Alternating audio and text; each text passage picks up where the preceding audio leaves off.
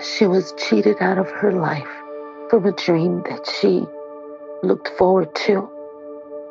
We look forward to her graduation from college, and that didn't happen because someone that shouldn't have had a gun had one and used it.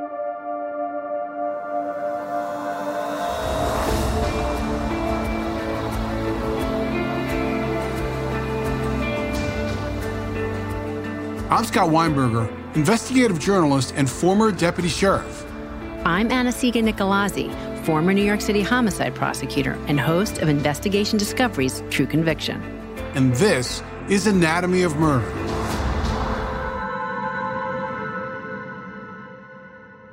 Today's case takes us for the very first time on A O M to Chicago, Illinois, which is the third most populated city in America. It has a lot of nicknames. Chi-Town, or even Windy City, with more than two point seven million people. One of those Chicagoans is Milagros Burgos, also known as Millie.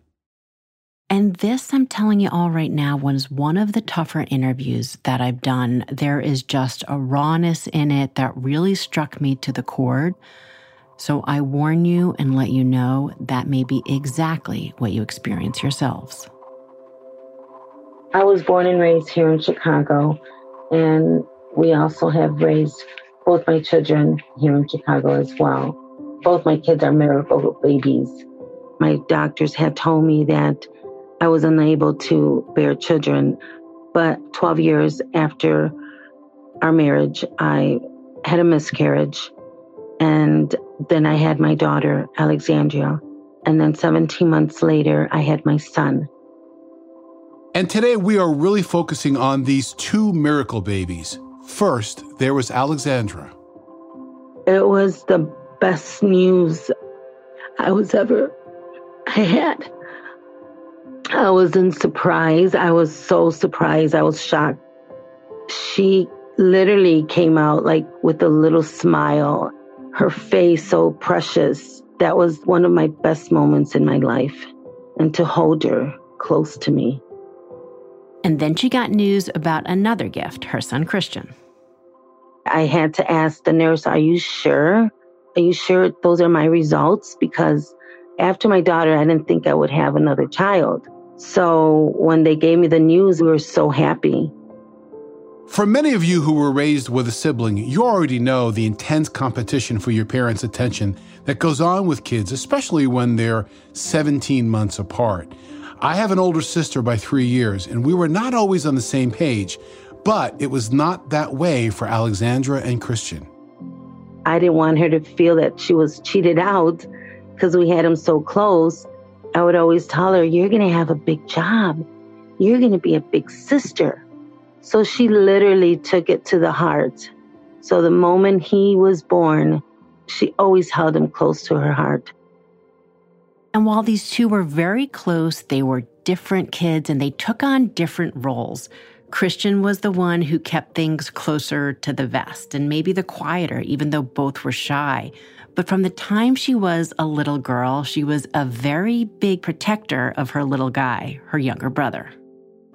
They called her Mother Teresa because she was always caring not just for her brother, but and she was his little thing, but she was always caring for the other kids.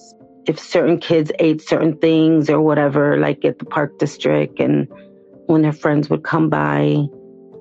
I couldn't help but really think about my own relation with my brother because I'm really fortunate I have this younger brother, although he's clearly physically much bigger than me today. And we were always super close. And I also took on that big sister role, but we are far apart in age. But my parents also always emphasized that you always have each other no matter what. And it's always nice to know that I always had someone in my corner who didn't care about anything else other than what he thought was best for me. I seen them caring for each other and loving each other and being there for each other. And we would always tell them, you know, we're not going to last forever. So always remember you have each other. We all have each other. I really take that to heart. And I'll say this, as you know, Anna-Sigga, my mom passed away about two years ago. And for so many years, my sister and I were not close at all. And that really bothered my mom. And since she's been gone, we've reconnected. So the saying, all we have is each other, for me has real meaning. There was a story they told me once that they didn't tell me till they were older. So they said, Mom, he was being bullied because he was, you know, a little chubby, and they would call him names. And I go, and how come you didn't tell me? These are things you need to tell me. And my son comes out and says, Mom, it's okay. Alexandria handled it. She talked to the person, and they never, after that, teased me again. Alexandria and Christian were more than just siblings. They were friends. And for Millie, watching them grow side by side, there was nothing better. He adored her. He looked up to her for advice. He looked up to her for just wanting to make her laugh. He would get silly, and she had this certain laugh about her that it was contagious, because then we would laugh and not knowing what they were laughing about, just all then start laughing. We're talking about Chicago, and it's known for so many things. The Cubs, the Magnificent Mile, those beautiful, tall skyscrapers that line the waterways downtown. But it's also known for a lot of crime, and it had a high homicide rate always. But in two thousand fourteen, it had reached an all-time low for murder. It was actually the lowest it had been since nineteen sixty-five. It was very safe, so we would always educate them and let them know that wherever they go, to be very careful. Millie would teach her kids the phrase, no malicia.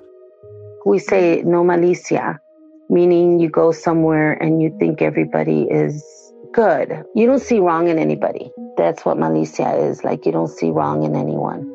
So they had no knowledge of who could be bad or who could not be doing the right thing. They did not see wrong in anyone. On Saturday, October eighteenth, two thousand fourteen, those two siblings, Alexandria, eighteen, and Christian, sixteen, did come face-to-face with malicia. For Millie and her family, that day began like any other. Each of the family members went their separate ways, only to be reunited later that evening in the most tragic way possible. So we're going to give you a three hundred sixty degree view of that day through all of their perspectives. And first up is Christian. That Saturday, Christian went to the mall with his girlfriend and the mom. My son did call us and say after the mall that they were going to go to the girl's house with the mom because she was driving. My son didn't drive at that time. And I says, okay, you know, we'll pick you up later. When Millie says that she felt comfortable with Christian spending time there, she gives this example that really says so much about how protective these parents were of their two kids. Is that she said that when she had gone there before, he had known this friend slash girlfriend, back to friend, you know, whatever it is that they were at a particular time, that she always checked out the neighborhood. We went there originally because we wanted to see the surroundings. We wanted to see, meet her, and then the mom. The neighborhood looked fine. It was quiet. There's no signs of anything, no writing on the buildings or anything like that that would concern us. So it looked safe. And the home that Christian was visiting was a multifamily building. And on that day, the downstairs neighbors were throwing a party. The downstairs neighbor had a party for their daughter. She was no more than five. So they went downstairs with the mom. Next, we're going to Alexandria. She was a teenager, an eighteen-year-old, and that weekend for her was about work and friends. Saturday, she went to her work day like many others, and that night she was excited to go see her friend perform, her first time up on the stage. We all went to see her girlfriend, one of her best friends, perform at Second City, so she did not want to miss that. And that next day, she had to work again, and when she got home from work, she decided to stay home. Then that Saturday, she was starting to work later. I had told her we were going to go to the movies afterwards. She said, no, you know, it was kind of a long day yesterday, so I'm going to relax. And we're like, okay. Now for the parents, as you heard before, they headed to the movies and then they were planning on picking up Christian. But those plans suddenly changed. So we were going to pick him up, and then I guess he called his sister as well. And next thing you know, we get another call, and, and she's like, I'm going to go pick Christian up. And we're like, you know, I thought you were tired. And she's like, no, it's okay. I'm going to pick him up. And Christian then told us, too, that she was going to come pick him up. Me and my husband are at the show in the theater. And just before it ended, we get this horrific call from my son. And we couldn't understand him at first because he was crying. And then he said that, he said, Alexandria's been shot. So we were so puzzled. We're, we're like, okay, where'd you guys go? Where are you guys at? Did you guys went somewhere? And you didn't tell us, where are you at? And they're like, no, we're here. We're like, put a towel, put a cloth, put something where she's shot. Try to stop the bleeding. And my son just kept crying and crying and crying. And when we got there, we see tape on the streets. And we had no idea what was happening. And it happened to be one of the firefighters was a friend of ours. He just looked at us and he just said, um, just go to the hospital. So we both um, drove as fast as we can to the same hospital she was born. So as we went to the emergency area, we had asked for my daughter, Alexandria. They just looked at us. And I'm like, we want to know how our daughter's doing. We we don't, we want to know how our daughter's doing. I had no idea. I, I didn't know what was happening. Everything was going so fast. I was just hoping that I would just go see her and she was okay and I would take her home. And nothing was wrong with her. If she had any wounds, that it would heal. And it was nothing that was life-threatening. And they would come tell me it's okay. And that's that's what we were hoping. The doctor came. She came to tell us that Alexandra didn't make it. She didn't make it.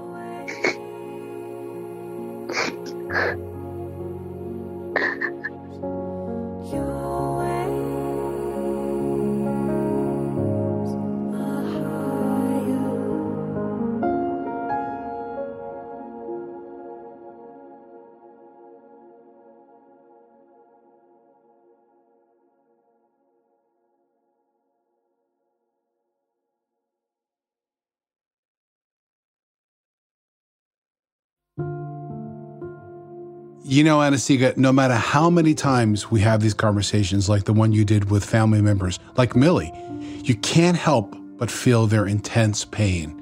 It comes right through. I kept thinking to myself, like, how can she and other survivors possibly cope? Because if it hurts us that much just to hear it, imagine what it must be like to live it. I call it our mission statement here on A O M, to always honor the victim. And as you know, it means much more to us than talking about their death. We really want to get at who they were in life. So let's get to know Alexandria a bit as the vivacious eighteen-year-old that she was. She always loved sports, and she wasn't a tomboy per se, but she always liked wearing baggy pants. Like sometimes she would even try to wear my son's pants, but they were big. Even in her homecoming, she would always wear her glasses to school, her hair up. A homecoming that her and her, or my son attended with some other friends. They're like, oh my gosh, Alexandria, is that you? You know, she's like, oh, Mom, you know, they didn't know it was me. I try to hide, but, and I'm like, Alexandria, it's you, you know, you're beautiful. But she just wanted to keep simple. She was very simple.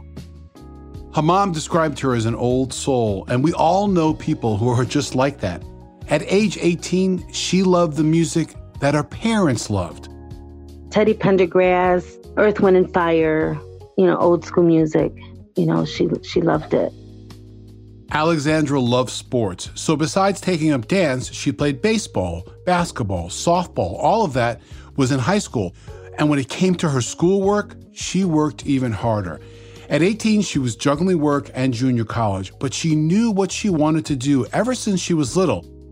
Oh my gosh, she wanted to do so many things. She loved working with kids. She worked for the Park District since she was sixteen.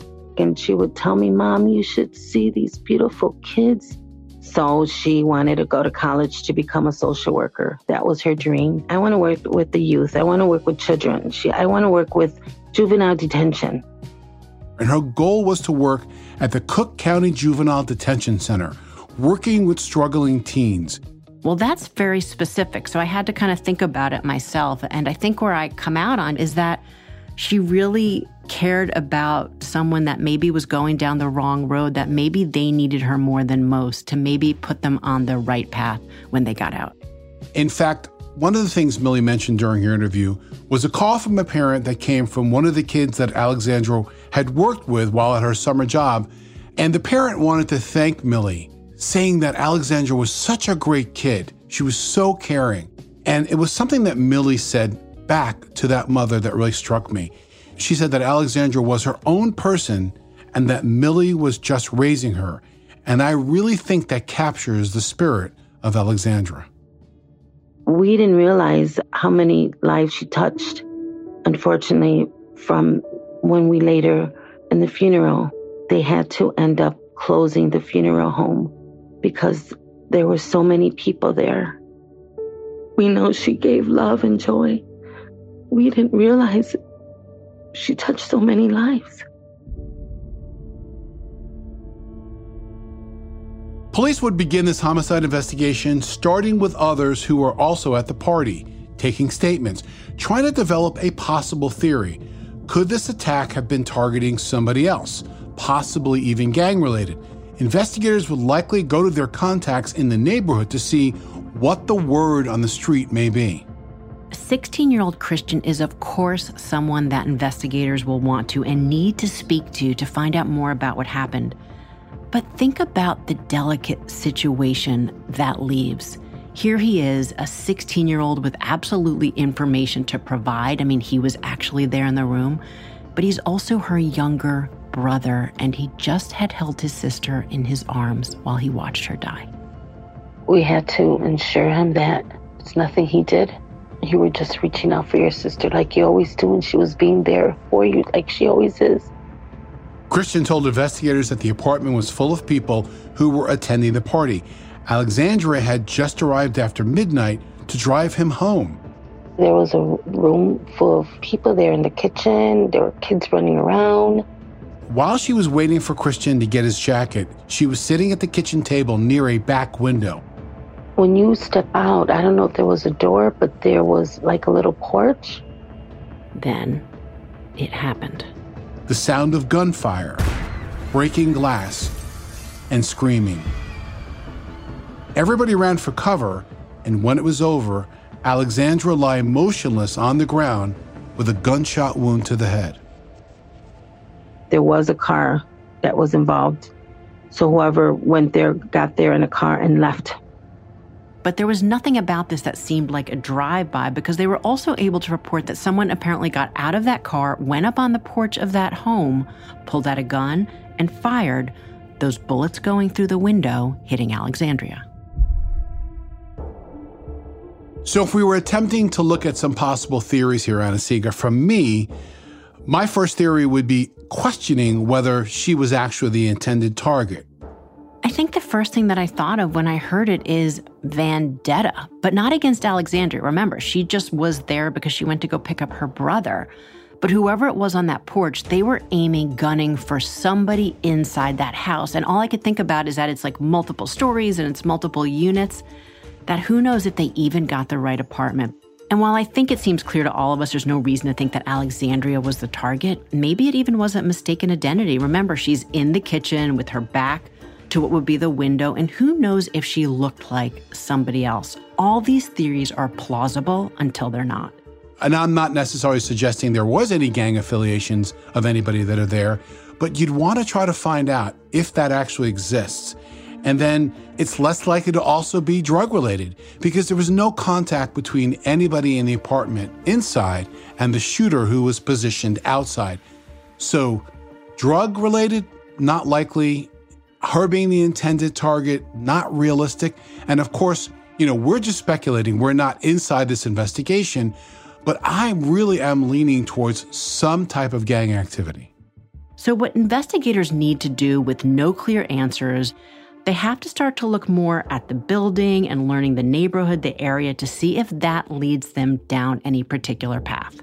So let me say this, within the city of Chicago, including the north side of Chicago, Belmont Cragin is not known to be a high crime area. Specifically, this block is not known to be a high crime block. So a shooting here is not the norm. That's what makes this so puzzling. The building was right next to a church. There was no signs. It was a well-maintained building. It was no graffiti, nothing. It was a well-groomed building. And an article I read about crime within the city of Chicago, Belmont Cragin as a neighborhood comes out number fifty-two. And when I hear that, if you live in any metropolitan area, if your neighborhood is number fifty-two on the list of most violent, well, you are the envy of all your friends, because that certainly is a place that things like this are not likely to happen. We've covered this before in other episodes here on A O M. The streets don't talk, meaning residents are either not willing to talk to police or just afraid to talk to the police, worried that the criminals may take retribution against them. They a few times mentioned various detectives that someone of interest were to talk. Whatever they said, it wasn't enough evidence for them to do anything, you know, rather if it was that they seen something or heard something, but whatever it was, it wasn't good enough. Even though this neighborhood and the building in particular was where her daughter lost her life to homicide, Millie and her family went back there again and again and again. Because we wanted to see if anybody knew anything. We, we were tired of the code of silence. We were tired of, you know, people saying, oh, someone's seen something. People don't want to talk because they're afraid or whatever. But we were tired and we wanted to try to remind people that something happened on this neighborhood and you cannot turn your back because, God forbid, it happens in your house or someone that you know. So we want this to stop. So if you do know something, speak out, stop being silent, and let something be done about it. And all of that legwork, personal endurance, was about to pay dividends. Millie was able to develop some information from a potential witness. And that potential witness was actually the woman whose apartment that this all happened inside of.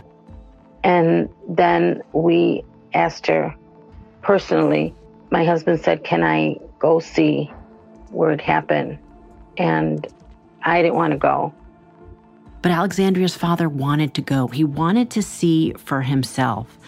And so when you think about that, you might say, well, why? And I guess the way that I come out of it, Scott, is that while he's certainly not going there for his own detective work, it is the place that his daughter took her last breath. And maybe there's just something about the being there, seeing it with your own eyes that somehow gave some, I don't know, otherworldly sense of solace.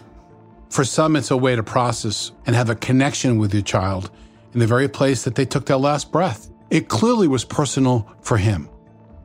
So he went with her and he's seen the area. And then he came back and told me that on one of the walls, I believe, there was still like a bullet mark. And when he was there, they made sure to ask this woman, the apartment resident, to tell them a bit more about the neighborhood. We had said, is this a safe area? Has something like that ever had happened? And she said, no. She said that she knows there was no drug activity. In order to get to the apartment, you have to walk down a hallway. And in that hallway or in that stairwell, is there any gang graffiti? But a family member, let alone a civilian investigating a building, is far different than authorities, using every tool in their arsenal to find out more about that building. And when police investigated the building, they turned up nothing. We went to the police department to see if there were other activities that had happened there before. Then they told us that, you know, the building was fine. So if there doesn't seem to be any obvious problems going on in the neighborhood, you have to think about, does that change some of the initial theories? And I think for me, I'm still going to come back to some sort of a vendetta over something. How about you, Scott? I agree with you. I mean, certainly there is no specific information about gangs yet, but it's something that we often say in these cases where someone who's an innocent victim of a crime may have been in the wrong place at the wrong time. But for the family, this wasn't the wrong place because they had scoped it out before. They knew that Christian had been to this apartment. It was his girlfriend's building. And so they felt it was safe. It shouldn't have been a wrong time because we all should have the right to be where we want without being threatened and thinking that we're going to be hurt by a gunshot.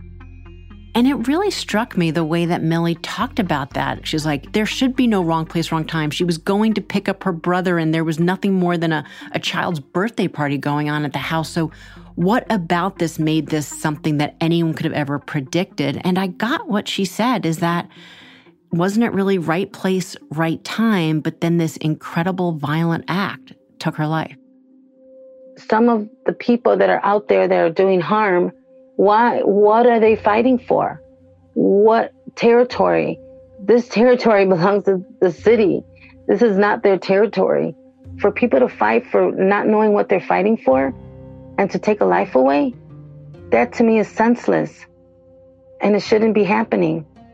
And something needs to be done about it. And for Millie and her family, to make matters worse, the one place she thought she would get answers was the police, and they had nothing to offer. We met two gentlemen that were supposedly on the case. One then was transferred to a different, I guess, area. Now, we see this often in an investigation. Investigators move on. Some of them get promoted. Some go to different assignments, or some even obviously retire.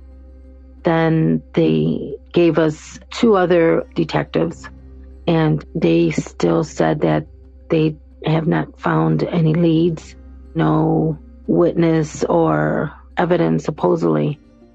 We know it's frustrating for a family to see that they're getting this rotating list of people who are trying to help out, but that doesn't make it any easier for them.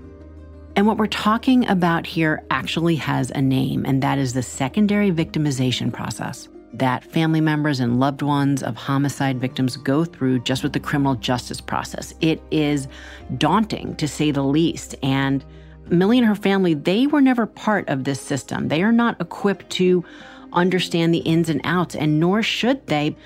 And not knowing who's handling a case and if anything is even being done at all, well, that is almost a whole secondary victimization in a way, in and of itself. And again, we can talk about the we know why, and we do, certainly Scott and I, from living the other side of that equation. But for family members, they often feel very lost and additionally helpless. After the murder, Christian himself didn't talk much about it. To his mother's surprise, he did write an essay as a way of expressing how he felt. He spoke about how the gun violence changed his life forever by taking somebody he felt so connected to. And my son, what my son goes through now, that he misses his sister every single day. And we miss her every day. But we hold up and we hold each other.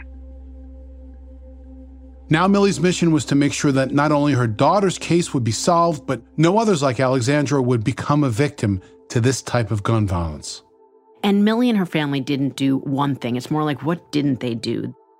We've established a scholarship in her honor at Wright Wilbur Wright College. And this year we planted a tree on her honor at her school garden. They do everything they can, marches, raising money in various ways, to try to prevent others from having to go through what they are now living in their own lives. It was a month later when I spoke to some men that were incarcerated, that they came out telling them that my daughter was taken from gun violence. And if they ever have a weapon and if they thought about hurting someone, to put the weapon down and change their mind. Millie was on a mission. If she wasn't getting the answers she needed from police headquarters, she was going directly to City Hall. Literally. We just wrote a letter and we spoke to a person that assisted her in certain things like this, but nothing became of that meeting.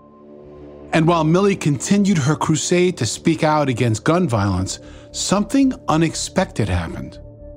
This was a while later. My boss got a phone call and she came to me like puzzled and kind of startled, and she asked me, who has Alexandria's phone? And from the day of her death, Alexandria's phone had been with police and part of their evidence. The family didn't have it. She told me Alexandria called me, and I'm like, what? Someone must have the phone and's using it, because who would do that?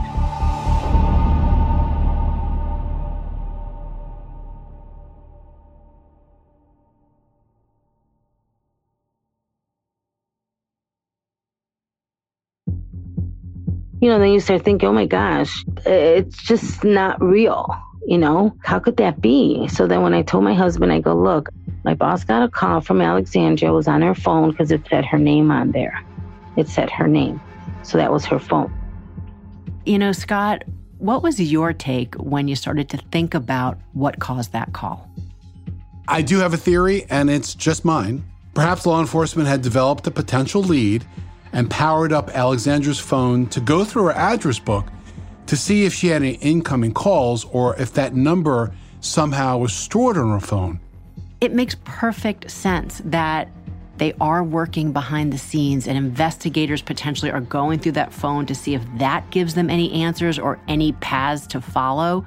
And whether they meant to place the call or that was hit mistakenly as they went through that phone, who knows? But it actually makes a lot of sense, and I'm glad to see that they were still analyzing her phone.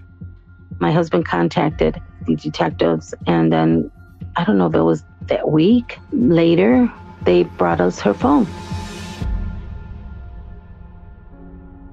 There is no answer to who may have made that call. We should also let you know there is no answer to who shot Alexandria yet. Her case is still open and unsolved. In telling today's story, I think it's important for really three different reasons. One is obviously to tell Alexandria's story. Second, you know, if there's anything we can do to help her family get answers and hold someone accountable through maybe one of you. But also interestingly, before I did this interview, our executive producer made a comment to me like, you know, she may have questions for you. And at first I thought like, okay, but I, you know, I didn't handle the case. So whatever I say is going to be general. And he said to me, you know, no, it's really more about the process. Her family really feels in the dark about a lot of it. And and maybe just through your experience can really help them understand a bit more. Always helping families is part of the fabric of who we are, right? Often our conversations with the family members, we talk about process and expectations. And there is a section of the interview that Anna-Sigga did with Millie. We think you should hear it just as the conversation happened. It's one of those opportunities where real-world experience could bring some insight to a family, a family that's still looking for some level of understanding. It's sort of like the process one oh one of homicide cases. While I'm certainly not involved in the case as an investigator or prosecutor, just from being a homicide prosecutor for so long, I mean, is there, are there things that I can help answer for you, even if it's in a general sense? Oh my gosh, that would be awesome. There's so many questions still that's puzzled in our head. For instance, if we had the question of, was the gun ever found that was used in my daughter's case? If it was found, would they have told us? Or if there was any fingerprint found on the shell casings, would they have told us that? You know, there's no bright line rule. You know, there's not a manual that says hold every piece of information, hold some information. Very often you, you won't be told a lot of the evidence, and not because they are worried about you knowing it, but they're worried about if by some innocent way it ever gets out and it either gives a suspect a chance to flee, because now they know the police maybe have the gun, for example. And uh-oh, if they have the gun, maybe now it's going to lead to me, so I better get out of town. If and when, and I certainly hope there's a when, that they are able to hold the person or people accountable. You never want any information out there that all of a sudden the argument can be later in a courtroom. Well, you know, the police say that my client said that they did this thing, but that was already out in the media. You know, that was already something that people knew. So how do we know that that isn't just something that someone else is telling them? That doesn't mean that it is a, a fair thing from the side of family. But then if we're trying to get to that finish line, you need to protect that investigation from any defense possible. down the road.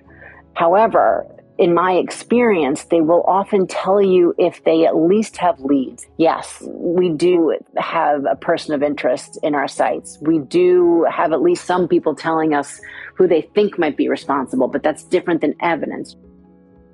It's obvious here that everybody wants the same goal, which is justice for Alexandra, which means justice for the family.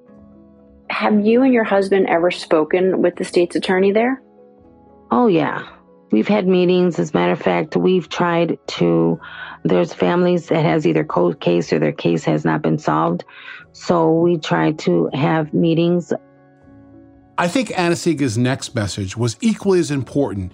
It's often called squeaky wheel gets the grease. As long as it doesn't put you or a family member in harm's way, you keep asking questions in the neighborhood, at the police station, and at the courthouse. I will also tell you that the most important thing that you and your husband can do to push the investigation forward is do not go into the shadows. Keep making those phone calls, because it is that pressure yeah. that at times can make sure that case file at the top of their desk. They did not always share um, information with us. We, as a matter of fact, would have to call them. They would not follow up as often as we would hope they would. And one of our questions also was, why was my daughter's case considered a cold case without our knowledge until after the fact? A lot of times when they changed detectives, we didn't even know until we would call and they would say, oh, no, they're not on that case. It's someone else on the case. And it leads families like us in a limbo because we're like, how many detectives were working on our daughter's case? I mean, what does it take? It's been seven years. So that's what puzzled us so much. And I think for that, I will tell you, Millie, that I apologize. And I say that because I think I speak for all prosecutors and law enforcement on that, because there is no good answer, because the right thing and the fair thing is for you to know every step of the way who has your child's homicide case. And what I can tell you, and hopefully at least that can keep the hope alive in your head, is that homicide cases never close. And I have seen, I'm happy to say, many cases that have been transferred for seven years and sometimes many more. And it is just that one detective that picks up that case somewhere down the line after many other hands have touched it is able to finally bring you that good news at some point. So please don't lose hope. Yes, thank you for that. And we don't lose hope and we won't lose hope. My greatest hope in telling Alexandria's story for this podcast is that it's in some way helps you get those answers that you and your family need to at least put this piece, the criminal justice piece, behind you. So then you're yes. just left with those beautiful memories that you've been sharing with us about your daughter. In each one of the unsolved cases we feature here on A O M, you always hear me say the phrase, somebody knows something. Information is powerful. This is an open homicide investigation, and Chicago Police Department and their detectives and the family themselves welcome any opportunity for any information that can point towards a direction of resolve. It's our ask as well. The phone number for Crime Stoppers is one eight hundred five three five STOP. That's one eight hundred five three five seven eight six seven. The importance of telling this story is to try to help Millie and her family get answers, but it's also in talking about a bigger issue. Coming up on June third is Gun Violence Awareness Day, and it's important for us all to remember it is not someone else's problem. It is a problem for all of us that we individually and as a community must address. In just twenty twenty alone, more than forty-five thousand Americans died at the end of a barrel of a gun, whether it was by homicide or death by suicide, more than any other year on record. And that number represents a twenty-five percent increase from five years prior and a forty-three percent increase from two thousand ten. And coming back to Alexandria, she is someone that this world lost, but wow, was this young woman loved. And I hope for her family that they will find at least a bit of solace in knowing that in her death, she is providing strength for so many others and maybe a call to action in the bigger mission of stopping this somehow, someday. she was cheated out of her life from a dream that she looked forward to. We looked forward to her graduation from college. We looked forward to her living her life. And that didn't happen. Because someone that shouldn't have had a gun had one and used it. And a life that they didn't even know they took away. And that's why we do what we do, because we don't want other families to go through what we went through. Well, I hope in our small way that we can help. I thank you so much for that.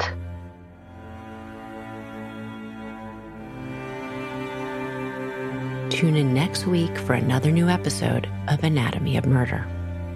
Anatomy of Murder is an AudioChuck original produced and created by Weinberger Media and Forsetti Media. Ashley Flowers and Sumit David are executive producers.